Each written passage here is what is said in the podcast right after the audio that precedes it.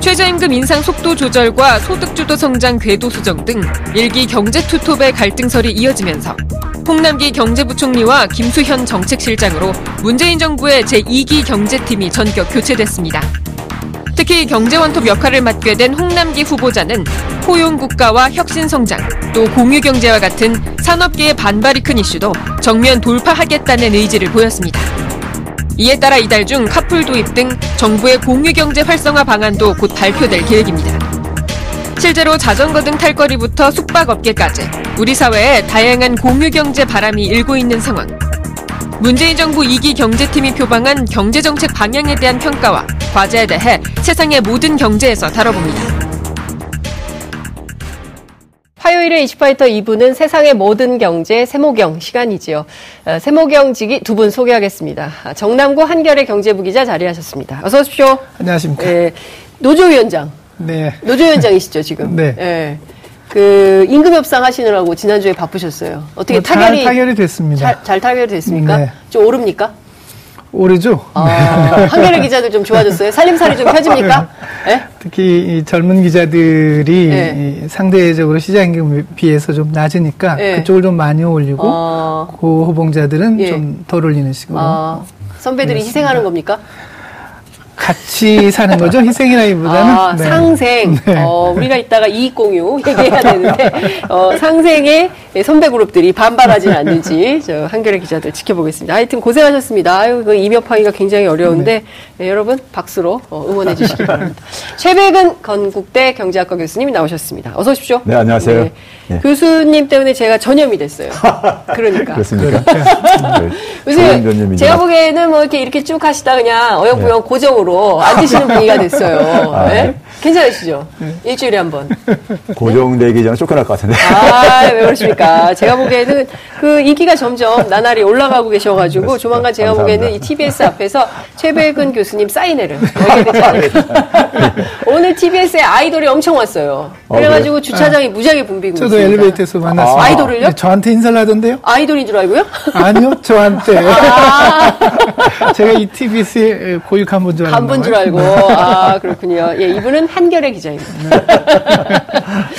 자, 지난주에 그 경제팀 인사가 있었어요. 네. 그래서 금요일 날 인사를 할까 말까. 저는 이제 고시원 참사가 있어서 좀 늦춰지지 않을까 했는데 바로 인사를 냈더라고요. 그래서, 어, 말도 많고 탈도 많았던 김앤장, 어, 김동연 경제부총리, 장하성 정책실장 대신에 홍남기 국무조정실장 그리고 이제 김수현 수석이 각각 정책실장과 경제부총리로 이제 예, 영전이라고 해야 됩니까? 승진이라고 해야 됩니까? 이제 승진이 됐는데 자 두 사람이 보여줄 어, 실력 어떻게 전망하십니까? 정남구 기자님부터 말씀 듣겠습니다. 두분다 잘하시겠죠.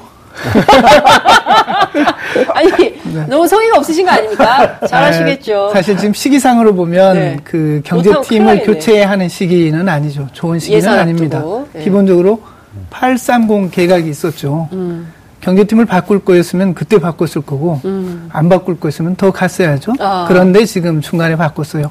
더더군다나 예산안이 지금 국회에서 심의 중인데 그 그렇죠. 때 바뀌었다는 것은 이 인사가 흔쾌히 좋아서 한 시점에 한 인사는 아니다 이렇게 봅니다. 음.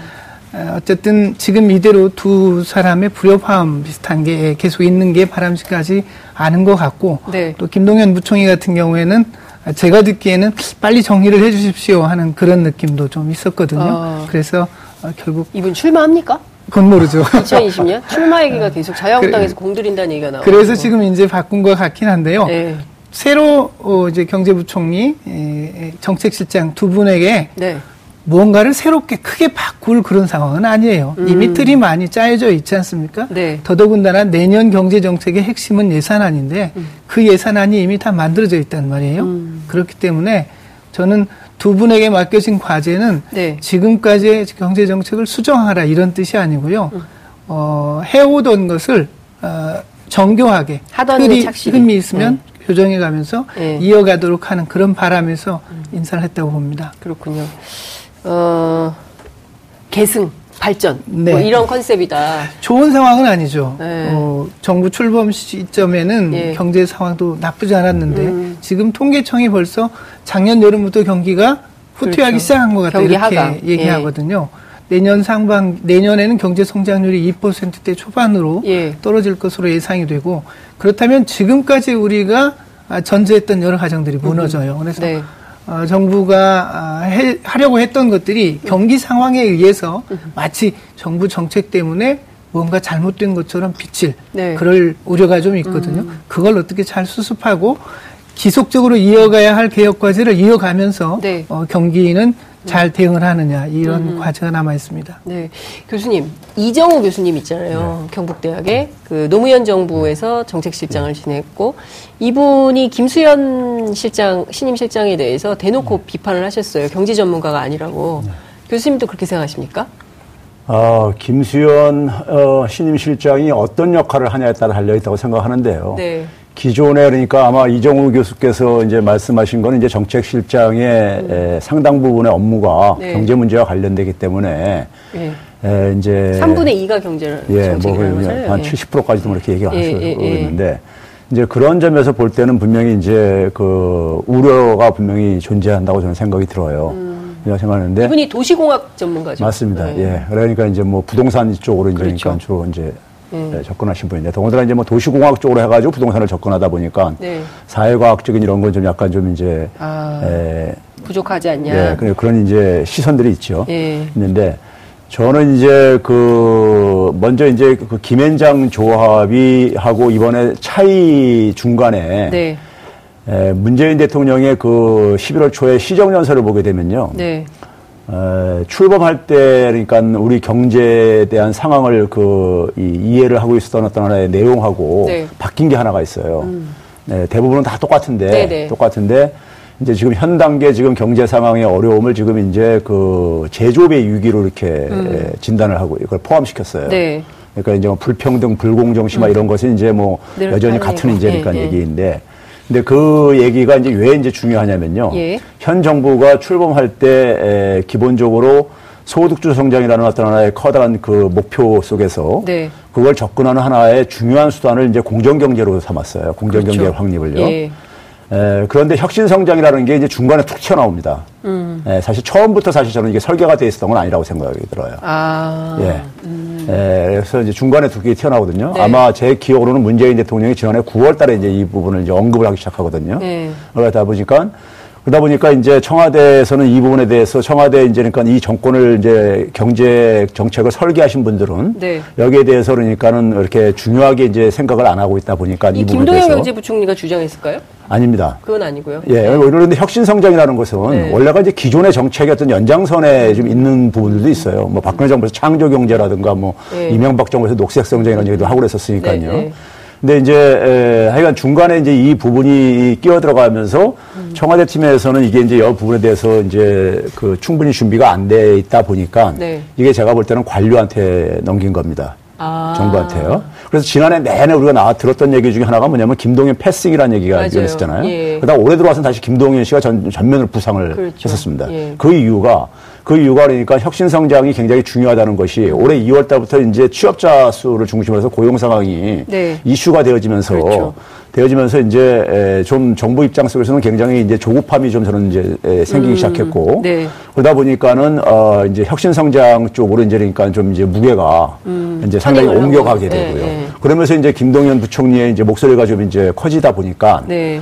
아, 원래 이제 그러니까 이 정부의 그러니까 정책 기조를 만드신 분들 입장에서 볼 때는 예. 이거 뭐 이렇게 하게 되면 이전 정부하고 뭔 차이가 있는 거냐.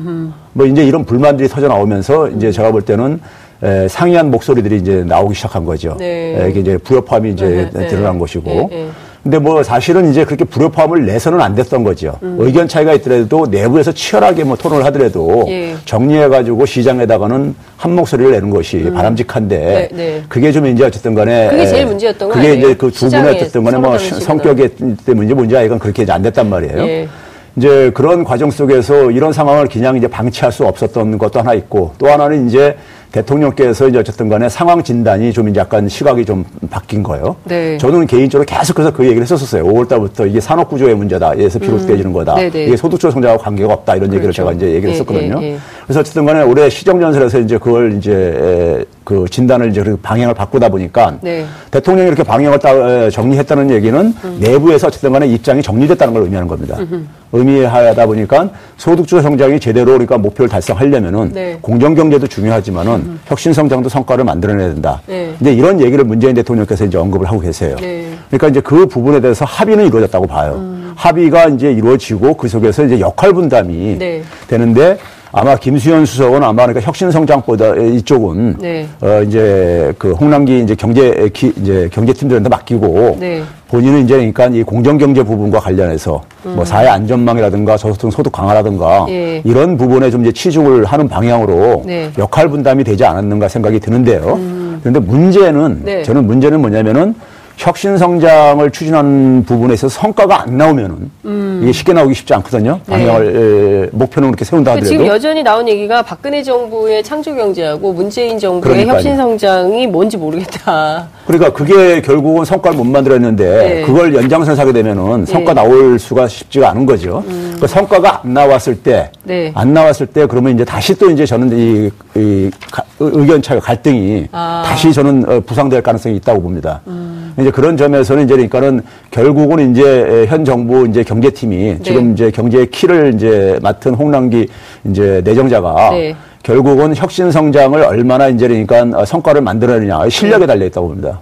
여기서 이제 실력 발휘를 해줘야지만이 음. 네. 그래야지만이 문재인 정부의 어쨌든 간에 성공도 어쨌든 간에 이루어질 것이고 음. 네. 이런 여러 가지 이 불협화음들도 저는 이제 가라앉을 거라고 봅니다. 음. 교수님께 그러니까 말고 인재. 그러니까 이외에 인재, 이재. 그러니까 인재. 아. 뭐 말투만 네. 뭐 저기죠. 아, 굉장히 재밌습니다. 예, 왜냐하면 이 시청자 여러분들이 그런 거에 재미 를 또 느끼시기 때문에 저는 또 재미를 드려야 되는 아, 의무가 있습니다. 예.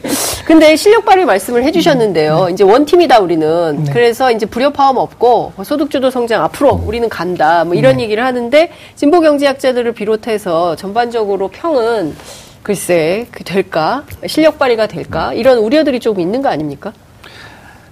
부총리가 네. 주도적으로 하고 책임을 지고 이런 방식으로 해서 네. 어, 실질적인 사령탑을 맡으면 정책실장이 투톱이다. 그래서 네. 원팀이다 이런 얘기가 안 나올 수도 있죠. 근데 홍남기 국무조정실장을 그 이낙연 총리가 그 추천을 했다는 거잖아요. 그런데 그 좀 동네 취재를 해보면 예스맨 이라는 거예요. 시키는 건 굉장히 잘하는데 뭘 창조적으로 막 공세적으로 경제 정책을 막 밀어붙이고, 그러니까 김동연 캐릭터하고는 전혀 다른 캐릭터라는 거죠. 그래서 실제로는 김수현 실장이 왕 실장으로서 역할을 할 가능성이 높은 거 아니냐라는 분석이나 전망도 있던데요. 두고 봅시다. 어떻게 할지. 네. 네. 저는 뭐 김수현 수석이 왕 실장 역할 하려면은 네. 하려면은 아닌 게 아니라 지금 이제 혁신성장이라는 게 사실 산업정책 관련 부분인데 네. 여기에 대해서 그러니까는 구체적인 청사진을 네. 관료들을 그러니까 이해시키고 어, 관료들보다 더 정확하게 문제를 진단하고 음. 네. 그래서 거기에 대한 그러니까 해법을 제시하면은 저는 네. 뭐 아. 실질적인 왕 실장을 해도 상관없다고 봐요. 예. 근데 이제 그 역할을 못 하면서 이제 그러니까 만약에 권한 예. 음. 행사만 하게 되면 이제 무리가 이제, 이제 잡음이 이제 발생할 수밖에 없겠죠. 그렇군요. 그러니까요. 이제 잡음이 발생할 수밖에 아. 없다. 걱정이 좀 듭니다. 그 지금 제가 보기에는 그 이 정부뿐만 아니라 다들 그 격차가 너무 심각하니까요. 이 양극화를 해소할 수 있는 경제 정책에 대한 국민적인 갈구가 있는 건데 그 공정 경제 특히 이제 재벌 개혁을 통해서 그걸 해내야 되는데 실제로 그 속도가 잘 안 나는 거 아니냐. 오히려 속도가 안 나는 쪽은 그 재벌 개혁 쪽 아니냐 이런 비판도 좀 있는 것 같습니다. 그 가운데 그 홍남기 후보자가 최근에 기자들을 만나가지고 어 공유 경제 얘기를 했습니다. 이게 지금 갑툭튀 이런 느낌도 좀 들기도 하고 아니다 공유 경제 진작에 했어야 됐다 뭐 이런 얘기도 나오는데요. 우리가 지금 막 여러 가지 용어들이 지금 뒤섞여서 쓰여지고 있거든요. 그러니까 뭐 그 창조 경제, 혁신 성장 거기다가 이제 공유 경제까지 나왔는데 이거 어떻게 하자는 겁니까? 공유 경제는 대표적으로 네. 어, 차량이나 네. 빈방을 어, 활용해서 안 쓰던 것을 쉽게 쓰고 네. 싸게 쓰고 또 잠깐이든 길게든 아무 때나 쓸 수 있게 해서 네. 효용을 높이는 거죠. 소비자의 효용을 높이는 거고 네. 이그 과정에서 뭐 일자리도 창출되고 하는 건데 어찌 보면 재벌하고 부딪히지는 잘 않죠. 자동차하고 이게 숙박시설이 대표적인데 네. 그보다는 기존 산업, 자동차 같은 경우에는 렌트카 업체나 택시 업체들과 그렇죠. 이익 갈등이 있을 수 네, 있고요. 네. 숙박업체들 같은 경우에는 호텔 업계나 아, 여관 업계 네. 예, 이런 쪽과 이익 갈등이 있을 수 있습니다. 예. 이건 서비스업 규제 개혁과 관련해서 과거부터 이야기 되어 오던 것이죠. 네. 그런데 우리나라에서는 제대로 도입이 잘 안 됐습니다. 음. 예를 들면 우버 같은 경우에는 벌써 66개국에서 네. 서비스를 하고 있고 우버의 기업 가치가 벌써 70조 원이거든요. 음. 에어비앤비 같은 경우에도 기업 가치가 30조 원에 이를 정도로 전 세계적인 서비스가 돼 있는데 음. 네. 우리나라에서는 우버가 들어왔다가 2년 만에 나갔죠. 음. 또 에어비앤비도 지금 하고는 있지만 네. 반쪽짜리입니다. 이 합법도 불법도 아닌 애매한 영역에서 일을 하고 있지요. 네. 어, 우리나라에서 최근에 문제가 됐던 건 카풀 서비스입니다. 네, 네, 네. 이 카풀 서비스는 지금 그 출퇴근 시간대에만 할 수 있게 되어 그렇죠. 있는데 이걸 시간대를 확대하면 이제 택시를 대신하게 얼마 전에 될 택시 위험- 기사들이 광화문에서 게 있죠. 그래서 네. 이익 갈등이 있습니다. 이게 활성화되면 많이 노는 차들이 더 활용될 수 있겠죠. 그리고 더 싸지겠죠. 아무래도 서비스의 이용료가 또 네. 차량들이 합리적으로 쓰이니까 네. 한 대에 사람 한 명씩 타갖고 다 돌아다니는 것보다는 어. 한 대에 여러 사람이 타면 예, 예. 위험도 적겠죠. 이런 여러 이점이 있습니다.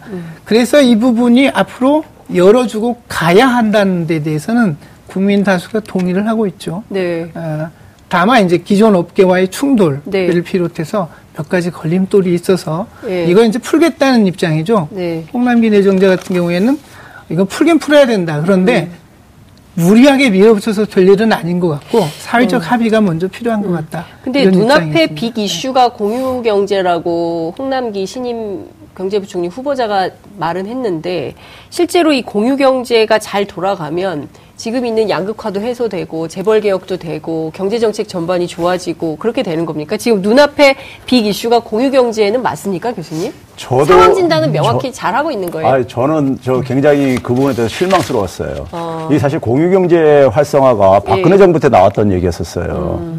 에, 근데 제가 이제 그렇죠. 그 당시에도 이제 모 방송에 출연해가지고 제가 네. 평을 어떻게 했었냐면은 예.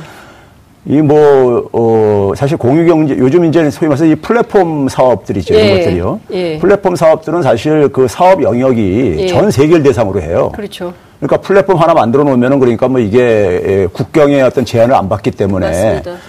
이제 그런 거를 우리는 그냥 우리나라에도 그게 이제 그 연결되다 보니까 음. 그거 뒤치다거리나 하는 식으로 해가지고 이 공유 경제를 만드는 게 아니다. 공유 경제의 본질을 저는 이해를 못 하고 있는 것 같다 이런 좀 생각을 해요. 홍남기 신임 부총리가 예, 그리고 이제 김동연 아. 부총리는 이제 그걸 이제 플랫폼 경제 활성화라는 표현을 썼었죠. 예. 얼마 전에요. 예, 예. 근데 이게 공유 경제가 우리가 지금 우버를 지금 저기 우리 정남구 기자님께서 말씀하셨는데 예, 예. 우버가 지금 창업한 이래 계속 손- 영업 손실을 대부분 보고 있어요. 손실을 보고 있는데 기업 가치가 지금 엄청나단 말이에요. 음. 네. 그 이유는 뭐냐면 지금 그러니까 이 하는 사업을 가지고 돈을 버는 게 아니에요. 음. 그러니까 이 공유 경제라는 것은 기본적으로 상대방이 갖고 있는 자원과 내가 갖고 있는 자원을 결합을 시켜가지고 네. 가, 이 가치를 만들겠는데 예. 그러다 보니까 같이 이익도 공유로 해야 되겠죠. 예. 당연히요. 예. 근데 이제 그런 과정 속에서 진짜 이제 목표로 하는 건 뭐냐면 데이터를 확보하는 거예요.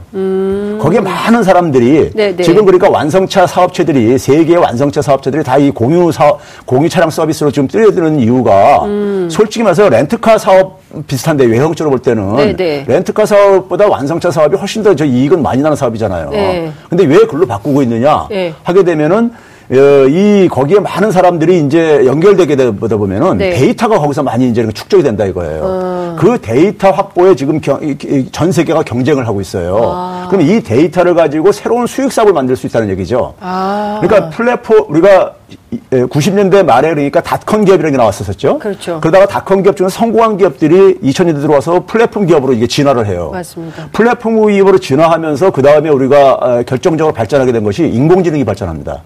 인공지능이 발전하려면 빅데이터가 형성이 돼야 돼요. 음. 그렇죠. 그 빅데이터 형성이 됐던 것이 바로 이 플랫폼 모델 때문에 가능했던 거예요. 거기에 많은 데이터들이 거기서 이제 많은 사람들이 연결되니까요. 음. 네. 연결되게 연결시키려면 결국은 이익을 공유해야지만이 사람들이 몰려든단 말이에요. 그렇죠. 그러니까 거기 데이터가 많이 쌓여요. 음. 그 데이터를 가지고 이제 그러니까 인공지능이 급속도로 발전하게 된 겁니다. 어. 이제 그러면 그 과정 속에서 이 그 쌓인 데이터를 가지고 예, 지금 예. 그래서 우리가 흔히 경제학계에서는 전통적으로 우리가 경제학 책에 보게 되면 노동, 자본, 토지가 3대 생산 요소다 이렇게 돼 있는데 예. 지금 그게 이제 데이터로 옮겨가고 있다는 거예요. 지금 그러니까요. 아. 가치 창출의 원동력이요. 예, 예. 데이터 경제라고 얘기를 하고 있습니다. 데이터 혁명을 얘기를 하고 있어요. 예. 그럼 이 데이터 확보하기 위해서 clouding 기술 경쟁력도 지금 막 벌이고 있는 것이고 예, 예. 그러면 이 데이터 확보를 가지고 뭔가 새로운 사업들을 계속해서 만들어낼 수 있다 이거죠. 뭐 광고 수익은 뭐 가장 초보적인 것이고 음. 네. 그렇죠. 예. 그러면 이제 우리가 공유 경제의 목표는 사실 거기에 있는 거예요. 플랫폼을 건설하고 나가서 데이터를 에, 음. 네. 아하. 축적하고 아하. 우리는 근데 대개 보게 되면요 민간 기업들이 예. 빅데이터 활용을 못한다 해가지고 공공기관에다가 이렇게만 쳐다보고 앉아 있는데 예, 예. 공공기관들이 빅데 갖고 있는 데이터를 좀 고- 제공하라고 있는데 제공해라. 자신들이 플랫폼을 만들어 자신들이 빅데이터를 만들어야 되는 거예요 사실은요. 미국의 많은 기업들은 다 플랫폼 기업들이란 말이에요. 스스로 데이터들을 많이 만들어내고 그러고 있는 거란 예, 말이에요. 예, 예. 그러면 이제 이런 이제 그러니까 경제 원리가 지금 바뀌고 있는데 예. 우리는 미국에서 만든 사업들을 예. 사업들이 그러니까 그거를 그냥 흉내내 가지고 그거를 그냥 저 펼치겠다는데 사실 뭐 그걸로 해가지고 생기는 일자리라는 것이 네. 우리가 우버 기사 일자라는 게 굉장히 질 낮은 일자리입니다. 그렇죠. 그렇죠? 예. 그리고 뭐 그거 가지고 많은 일자리가 생기지가 않아요. 기존에 또 택시 운전사들도 일자리는 잃고 그러니까요. 맞습니다. 그래서 예. 그 문제 가지고 그러니까 지금 불평등이라든가 양극화 이런 게 해- 해소될 수는 없죠. 불가능하죠. 그러니까 그러면 교수님 말씀을 들어보니까 일종의 이제 변죽만 올리고 말 가능성이 그렇죠. 굉장히 높은 예. 건데 이대로 가가지고는 소득주도 성장의 일종의 우리가 얘기하는 격차 사회를 해소할 수 있는 근본 방침은 안 된다는 거 아니에요. 그렇죠. 그거 뭐 상식적으로 생각해 보면 그게. 그렇게 큰 게 아니죠. 그러니까요. 그럼에도 불구하고 신임 경제부총리 후보자가 공유 경제가 빅 이슈다라고 얘기하는 것은 상황 인식부터가 잘못됐다 이런 비판도 가능할 것 같네요. 음, 뭔가 실언이 아닐까 저는 생각을 합니다. 실언? 네. 아 실언을 하시면 안 돼요. 실현치고는 네. 실현치고는 첫 출발을 빅 출발의 메시지가 굉장히 중요한데 빅실언인 것 같아요. 네, 그렇다고 하면 굉장히 좀 문제가 있는 것 같고, 그 제가 그 지난 여름에 말레이시아로 휴가를 갔었는데, 후, 우버, 뭐 이런 게 굉장히 많이 활성화돼 그렇죠. 있더라고요. 근데 실제로 종사자들, 그 택시, 우버 택시 하는 그 종, 종사자들은 너무나 노동 조건이 열악하다는 거예요. 그러니까 그 해- 채워 하루에 채워야 되는 콜수가 있는데 그 콜수를 다 채우고 나면 자기한테 할당량이 거의 없다는 거죠. 근데 굉장히 그게 타이트하게 운영이 좀 되고 있어서 실제로 이게 전 세계적으로 확산됐을 때 노동 조건을 오히려 더 나쁘게 만들 가능성이 아, 지금 그게. 심각한 문제로 지금 제기되고 있는 아, 게요. 그래요? 미국에서는 이걸 조건부 임시 고용 노동자라고 써요. 영어로 contingent workers라고 예, 하는데 예, 예. 이게 지금 뭐냐면 기존에 우리가 되게 이 사람의 노동력 형태를 네. 뭐 우리가 독립 사업을 하는 자영업자라든가 아니면 고용주와 피고용주를 나누는데 네. 음. 여기 어디에도 안 속하는 사람이에요. 그러다 보니까 기존에 그러니까 20세기에 우리가 만든 노사관계, 네. 노사관계법에 적용이 안 되어지는 부분들이에요. 그게 안 되죠. 그러니까. 노동자들이 그동안에 노동자성을 인정을 못 20세기까지 받는 거죠. 상당히 많은 희생을 통해서 얻어낸 권리들이 네. 사각지대에 있는 분들이에요. 아. 이분들은 그러니까 말, 그, 말 그대로 네. 그 계약이 생, 기면은 연결됐다가 그쵸. 그 일이 끝나면 또 이제 해, 해- 해지가 되는 거예요. 예. 거기다가 문제는 뭐냐면은 이 앱 기반 연결된 노동자들이 대개가 뭐냐면 지금 4차 산업혁명 소위 말해서 예. 이게 의해 가지고 다 없어질 일자리이기도 해요. 사실. 우버 기사라는 것이 지금 네. 2020년에 자율주행차가 나오게 되면은 이거 없어져 버려요. 필요 없어져요. 그렇죠? 2년, 2년도 안 남은 거네요. 그렇죠. 거기다가 뭐냐면은 지금 택배 기사들도 드론에 네. 의해 가지고 또 지금 좀 일부 대체를 하고 있어요. 아마존 같은 경우들은요. 그렇죠. 그렇죠. 예. 그러니까 워낙 고용의 질도 지금 악화되고 있을 뿐만 아니라 예. 기존에 그러니까 더군다나 일자리도 없애면서 지금 이게 파괴하면서 이게 생기는데 이게 고용의 질도 별로 안 좋고 네. 거기다가 이거 이 일자리도 지속 가능성이 별로 없다는 거죠. 교수님 그걸 어떡합니까? 이거 빨리 그러니까 전화해서 방향을- 알려주세요. 빨리. 얘기해도, 얘기해도 귀를 막고 있는지 안 들릴 것 같아요. 제가, 제가 제조업이 초토화된다는 얘기를 2015년에 방송에서 제가 수십 번 얘기했어요. 귀를 막고 있는 거 아닙니까? 귀 막고 안 들려 이렇게 하시는 거 아닙니까? 근데 제가 보기에는 지금 굉장히 중요한 문제 지적을 해주고 계시는데 문재인 정부가 이러면 안 될 것 같은데요. 그죠? 그리고 지금 다가오는 얼마 2년밖에 안 남았는데 2020년에 당장 오는데 지금 뭐 대표적인 게 에어비앤비하고 뭐 그 저 뭡니까 저 차량 예, 공유 차량 두. 가지가 핵심인 건데 두 가지는 사실 재벌 개혁하고도 아무 상관도 없는 거지 않습니까? 근데 제가 보기에는 참 이렇게 하면 곤란할 것 같은데 이 협력 이익 공유제 이거 말도 좀 어렵긴 해요. 그래서 대기업하고 중소기업이 나눠 먹자. 뭘 나눠 먹냐? 그 나눠 먹을 마음과 준비는 돼 있는 거냐? 뭐 이런 얘기도 가능할 것 같습니다. 설명 좀 해주십시오, 기자님. 기존에 하고 있는 것에 성과 공유제라는 게 있습니다. 네. 그러니까 원청업체, 하청업체, 네. 예, 원청업체, 수탁업체, 위탁과 네. 음. 수탁을 하는 이 업체 간에 예, 원가 절감 같은 방식으로 네. 어, 성과를 높인 경우에 그로 인해서 얻은 것을 나누는 겁니다. 네. 나누는 방식은 아, 납품 가격을 올려준다든지 이런 음. 방식이죠. 이 협력 이익 공유제는 이 원가 절감 같은 이득이 아니라 네. 실제 낸 이익을 추가로 나누는 것입니다. 음. 아, 그러니까 어, 두 업체가 서로 협력을 네. 해서 어, 우리가 이렇게 에, 더 많이 팔고 네. 더 어, 혁신을 하고 해가지고 이익이 늘어난다면 네. 그걸 어떻게 나눈다. 이렇게 약정을 맺어가지고 하는 제도죠. 현재 도입된 제도는 아니고 법을 고쳐서 네. 이런 제도를 만들자 하는 게 정부 뜻입니다. 예. 이렇게 하는 경우에 에, 하는 해당 기업에 대기업이 이걸 하면 네. 음. 인센티브를 주겠다는 겁니다. 예를 들면 세금을 깎아준다든지 예. 에, 비용 처리를 더 많이 하게 해준다든지 아니면 네. 조달 시장 참여를 더 원활하게 한다든지 해서 21가지 인센티브를 주겠다는 것입니다. 네.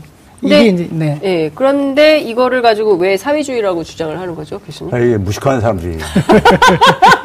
이 경제학, 경제, 이게, 이게 왜. 그런, 그런 얘기가 왜 네. 나왔냐면요. 네. 2011년도에. 네. 정운찬 당시에 그러니까 뭐 이 저기 뭡니까 저기 이제 동반성장. 위원장 예. 당시에 네. 뭐저 총리가 하시다가 이제 그만두고 이제 그 저기 하- 하셨었잖아요. 네. 그때 이제 그 초과이익 공유제란 말을 딱 이제 화두를 꺼내요. 어. 근데 거기에 대해서 이건희 회장이 예. 이건희 회장이 당시에 이걸 가지고 이제 듣보잡 취급했어요. 말 그대로요. 음. 이게 무슨 사회주의에서 쓰는 용어인지 공산주의국가 쓰는 용어인지 음. 난 들어보지 못한 거고 내가 기업까지 번에 살아가지고 어렸을 때부터 경제학 공부를 쭉 해왔는데 이건희 예? 예, 네. 들어보지도 못했다 그런 얘기거든요. 근데 제가 이게 경제언론 책에 이 용어가 있어요. 아. 정운찬 교수가 평생 경제학을 하신 분인데 예, 예. 이걸 그냥 함부로 썼었겠, 썼겠어요. 그러니까요. 근데 이제 제가 경제학언론 학생들 가리키면서 네. 요게 요 부분 관련되는 지금 얘기 다 하면서 네. 이건 회장이 얼마나 경제학 공부를 엉터리를 했으면 하는 얘기가 이게 이런 게 있습니다. 시장에서 우리가 네. 시장은 이제 독점 시장이라는 게 있잖아요. 네. 이제 공급자가 유일한 경우를 일반적으로 우리가 독점 시장이라고 얘기하는데 예, 독점이라는 것은 시장이 독점적이 되게 되면 결국은 이제 거기서 초과 이제 그 이윤이 발생을 해요. 독점 네. 이윤이 발생하죠. 그렇죠. 예. 결국은 이제 소비자에게 피해를 돌아가거나 사회적으로 피해가 돌아가는 그렇죠. 부분들이죠. 예. 근데 이제 기업이 소비자인 입장도 있어요. 음. 기업은 그러니까 예를 들어서 자기가 아, 상품을 만들기 위해서 네. 거기에 필요한 중간재라든가 부품들도 이제 구입을 하잖아요. 그렇죠. 러니까 수요자 입장에서도 독점적인 지위를 가질 수가 있어요. 그러니까 삼성전자나 현대자동차가 네, 네. 거기에 많은 납품업체들한테 협력업체들한테 네. 부품들을 납품받잖아요. 예, 예. 그러니까 그 어, 기업들이 협력업체들은 에 대해서 삼성전자나 현대자동차는 네. 수요 독점적인 입장인 그렇죠. 거예요. 예, 예. 그래서 이걸 수요 독점적인 상태 속에서 발생하는 이득을 가지고 우리가 음. 이게 이제 그러니까는 그 어, 수요 독점적 우리가 어, 이윤이다 하고 있고 네. 이걸 이제 영어로 하게 되면 이 끝에 부분을 exploitation 네. 착취라고 표현하고 있어요. 수요 독점적 착취라고 이렇게 하고 있어요. monopson monopsonistic exploitation이라고 아. 예. 영어로 어. 이게 주류 경제에서 있다. 예, 착취를 한다 이거죠. 예, 그러니까요. 예, 예. 자신의 지배력을 이용을 해 가지고 아. 독점이라는 지배력을 이용해 가지고? 그러니까는 착취를 하고 있다 예, 이거예요. 예. 그래서 이제 그 부분은 경제학에서도 그러니까는 소위 시장 실패를 만드는 요인으로 되게 이제 얘기를 하고 있단 말이에요. 네, 네, 네. 그래서 그 용어를 쓴 거예요. 초과 이익, 공, 초과 이익이라는 것이 네. 초과 이윤이라는 표현을 바꿔서 쓴 것 뿐이에요. 네. 이윤이라는 표현을 일반적으로 잘 안 쓰니까는 네. 이익이나 수익 뭐 이런 걸로 네. 우리가 되게 일상생활. 쓰니까는 네. 그래서 정우찬 어, 그 위원장은 그렇게 썼던 거예요. 네. 근데 이건 회장이 그걸 가지고 사회주의, 공산주의 이런 식으로 하다 보니까 예. 그 이후에 예. 뭐잘 알지도 못하거나 혹은 예. 그다음에 이것을 그러니까 뭐 정파적인 공세를 이용하려는 사람들이 그대로 지금 이제 그러니까 지금 최근에 자유한국당에서 그런 얘기를 하는데 이거는 뭐 자신들이 얼마나 무식한 걸 다시 드러내는 거라고 저는 생각해요. 솔직히 말해서요. 스스로 얼마나 무식한가. 이거 경제 언론책에 나와 있는 용어예요. 아, 경제. 언론책에. 예. 그러면서 막 홍종학 장관도 공격하더라고요. 홍종학 장관도 사실은 경제학자잖아요. 그렇죠. 네. 그래서 얘기했더니 그, 그, 면세점도 이렇게 만들더니 결국에는 이렇게 이익 공유까지 한다라고 보수 언론 조선일보 맨날 쓰거든요 사회주의라고 비판하고 있는데 반시장주의자다 반시장적 접근이다라고 하는데 교수님 지금 굉장히 열이 받으셔가지고 여기까지 여쭤보면 폭발할 것 같아요. 독점이 발생하게 네. 되면은 거기에 그러니까 우리가 아, 정부가 개입할 적이 생깁니다. 명분 있는 거예요. 네. 시장이 실패하기 때문에. 그렇죠. 그러니까 그러니까 그거는 반시장적인 게 아니라 가장 시장 친화적인 거예요. 정말 그렇죠. 예. 어, 가장 시장 친화적인 거를 지금 예. 반시장적이라고 쓰고 있는 겁니까? 네. 경제학 공부 좀 다시 안 한다고 해서 경제- 징벌하거나 그러지 경제 않거든요. 공부 다시 하세요. 지금 성과 공유제도 네. 어, 300여 개 대기업이 참여를 하고 있어요. 네. 기업들, 대기업들 싫어하죠. 네. 하지만 이렇게 저렇게 해가지고 협약을 맺어보면 서로에게 이득이 되니까 결국은 참여를 하는 건데 음. 네. 협력이 공유제 같은 경우에도 일단 새로운 제도가 돼가지고 뭔가 이제 그동안에는 그냥 날로 먹던 건데 협약을 맺어가지고 나눠 먹자 그러면 네. 불편하겠죠 아무래도. 어, 혼자 먹겠다는 거죠? 지금? 그러니까 우리 사회가 안 나눠 얼마나 먹고 혼자 먹겠다는 거잖아요. 상식이 안 통하고 있는 거냐면요. 네. 우리가 예를 들어서 어떤 성과를 만드는데 자기 혼자만의 힘 가지고 했으면 자기 혼자 다 먹는 먹는 거죠. 거지. 근데 네. 협력을 통해서 같이 했으면은 같이 나눠 먹어야죠. 나눠야죠. 네. 그러면 협력이 안 되는 거니까요. 그렇죠. 그렇죠? 예. 근데 이거 그게 상식적인 상식이죠. 건데 네. 그걸 이제 그러니까는 굉장히 저기 이제 지금 이제 거부한다는 얘기는 예. 지금 방식으로는 그러니까 자기가 더 그냥 많이 먹을 수 있는데 네. 굳이 못하라고 왜 그렇게 해가지고 저기 저 어, 더 자기 거를 나눠줘야 더 나눠줘야 되냐. 되냐 이거죠 결국은요. 그러니까 참 나쁜 거네요. 이 제도를 강제하는 것도 아니에요. 그러니까 원하면 인센티브를 그렇죠. 준다는 예. 건데 네. 그거를 안 하겠다고 이렇게 버티니 지금 우리나라 지금 대기업들이 네. 대기업들이 지금 뭐냐면 기존의 주력 사업도 지금 방어하기 급급하고 새로운 사업을 못 만들어내고 있는데 네, 네, 네. 앞에서 제가 플랫폼 경제를 얘기했었잖아요. 예, 예. 플랫폼 사업 모델들이 이게 다 뭐냐면 협력과 협력과 공유 모델들이에요. 자 그렇죠. 우버가 봐보세요. 어떻게 돈 네. 법니까? 다른 사람들한테 차량 갖고 있는 사람들한테 너 오라고. 이거 여기서 돈 벌어라 그렇죠. 이렇게 해준 거예요. 네. 그리고 에어비앤비도 마찬가지고요. 네. 그거의 원조가 뭐냐면은 스티브 잡스가 네. 앱스토어 모델인 거예요. 그렇죠. 그러니까 기업이 가지고 있는 자원만 가지고 가치를 못 만들어내니까는 네. 바깥에 수십억 명의 사람들의 아이디어를 가지고 네. 여기서 팔아먹어라. 어. 그래서 3대 7로 나눠 먹자. 네. 이렇게 한 거란 말이에요. 네. 그러니까 여기 돈 벌 기회를 제공해 준 거예요. 네. 근데 우리나라 삼성전자 초기에 이거 어떻게 대응했는지 아세요? 어떻게 했습니까? 초기에 이제 우리나라도 인기 어플 개발자들이 막 나오고 네, 그랬잖아요. 네. 그러니까 삼성전자는 그걸 수십 명을 채용을 해버리더라고. 자기네 직원으로. 예. 제가 그걸 보고서는 삼성전자는 뼛속까지가 제조업체구나. 아. DNA가 이제 제조업체구나. 이런 걸 제가 이렇게 평가한 적이 있었어요. 그러니까 그러다 보니까 새로운 수익 사업을 못 만들고 결국은 스마트폰 기기 제조업체로 지금 이- 그렇죠. 여전히 남아 있잖아요. 예, 예, 예. 근데 그러네요. 예, 그 기기, 기기 경쟁력이라는 것은 이미 중국한테 지금 넘어가고, 넘어가고 있고. 있어요. 그러니까 지금 대기업들이 지금 그러니까는 자신들이 이 계속 진화를 해야 되는데 예. 성장하려면은 예. 그러려면은 지금 사업 모델들의 이 진화 방향을 예. 왜 이렇게 플랫폼 사업들이 이렇게 우리가 주목을 하고 있고 하고 있는가. 예, 그 예. 플랫폼 사업 모델을 하기 위해서는 어떤 우리가 인식의 변화가 필요한가를 보여주는 건데 여전히 지금 뭐냐면 과거 사업의 방식에 그냥 머물러 있다 보니까 지금 이렇게 위기 상황에 내몰리고 있는 겁니다. 그러네요. 그러니까 정말 그 대기업들이 새로운 아이디어를 갖고 좀 새롭게 해보려는 것들 다 네. 그냥 채용을 해버려서 자기네 그냥 그룹으로 딱 묶어버리니까 그렇죠. 여기서 발전이 없는 상태가 계속되고 있으니 어떻게 해야 되나 정말 걱정이다라는 생각이 좀 들고요. 깡통 전세 얘기해야 되는데 시간이 너무 지나버려가지고 그 그러니까요. 이걸 어떻게 하면 좋습니까? 큰일 났습니다. 이제 아. 그 뒷분이 기다리고 있어, 있어 가지고 요 다음 주에 얘기를 그래, 해야 될 것. 같아요. 아유, 죄송합니다. 그러니까요. 오늘 말씀 여기까지 듣겠습니다. 고맙습니다. 네, 네, 감사합니다. 여러분들께서는 지금 생방송으로 진행하는 장윤선의 이슈파이터와 함께하고 계십니다. 오늘 방송 좋았나요? 방송에 대한 응원 이렇게 표현해주세요. 다운로드하기, 댓글 달기, 구독하기, 하트 주기. 더 좋은 방송을 위해 응원해주세요. 다운로드하기, 댓글 달기, 구독하기, 하트 주기. 기억하셨죠?